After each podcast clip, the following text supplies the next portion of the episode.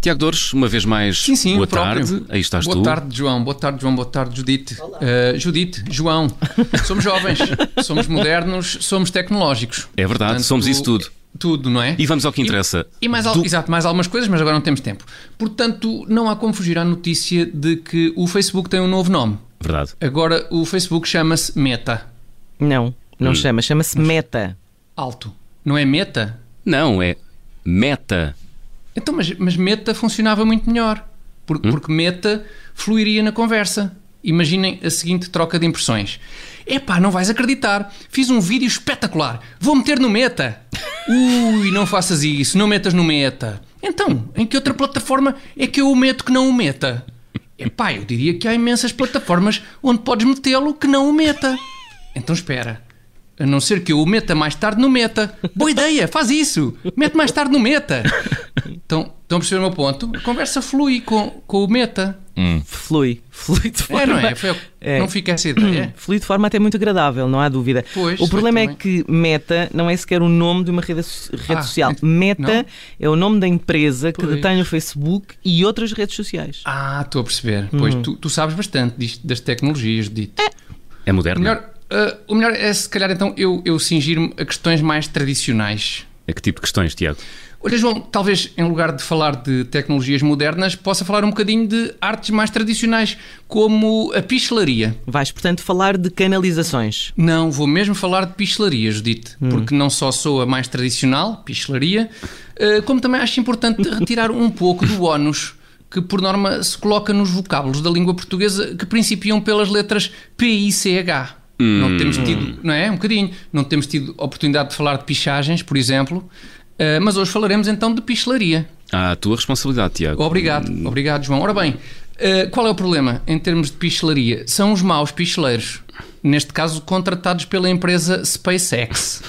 A SpaceX, a empresa de Sim. Elon Musk, que faz viagens ao espaço. Lá, lá está, não te escapa nada do que é tecnologias. É naves, mesmo- é naves. É, exatamente, é mesmo essa SpaceX das naves. Há, há problemas de pichelaria na SpaceX. Mais especificamente nas cápsulas que fazem os voos de turismo espacial. A sério? Há problemas de canalização nas cápsulas da SpaceX, Tiago? Ah, e dos, e dos bem graves, João. Aliás, é devido a problemas ao nível da pichelaria que as missões da SpaceX estão paradas. E agora escutem, porque isto é absolutamente verdade. Os voos da SpaceX estão parados porque há problemas com as sanitas das cápsulas. Opa, não acredito nisso. Então, mas eu venho aqui para enganar alguém? Sim. Isto vem no jornal. Isto vem no jornal.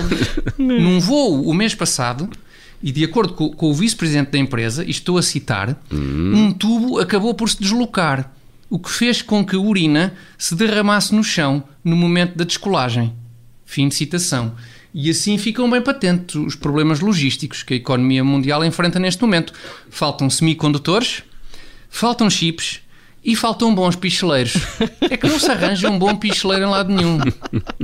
Que é impossível. Que lamento, que lamento. Bom, mas voltando um pouco atrás, é muito aborrecido uma pessoa pagar eh, bom dinheiro por um voo ao espaço e depois ter de ir o caminho todo com os pés levantados para não molhar os sapatos, não é? Isso- não, e isso, repara, e isso é na descolagem e na aterragem, João, porque lá em cima no espaço, com gravidade Ah. zero, tens de andar a fugir das bolhinhas de xixi que andam a voar por toda a cabine. É certamente uma experiência bem desagradável, para a qual, aliás, deviam treinar os clientes. Mas como é que se treina alguém para uma viagem neste tipo de condições tão desagradáveis? Olha, por exemplo, por exemplo pondo-os a fazer, antes de irem para o espaço, um, um barreiro Tunes no Interregional da CPI ida e volta. Um barreiro Tunes no Interregional, só para abrirem a pestana. Depois dessa experiência, sim, o indivíduo está pronto para enfrentar qualquer tormenta que se lhe apresente em viagem. Bom, a verdade é que as coisas não estão fáceis para as empresas de voos espaciais, depois das críticas de António Guterres e da família real britânica, por exemplo.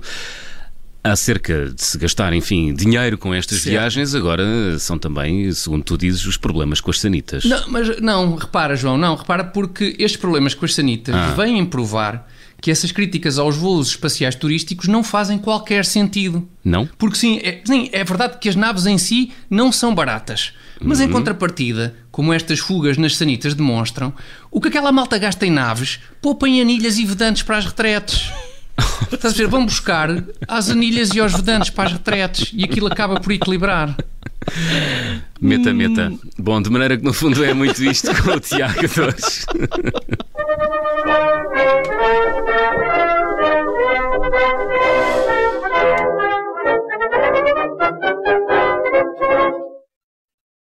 Rádio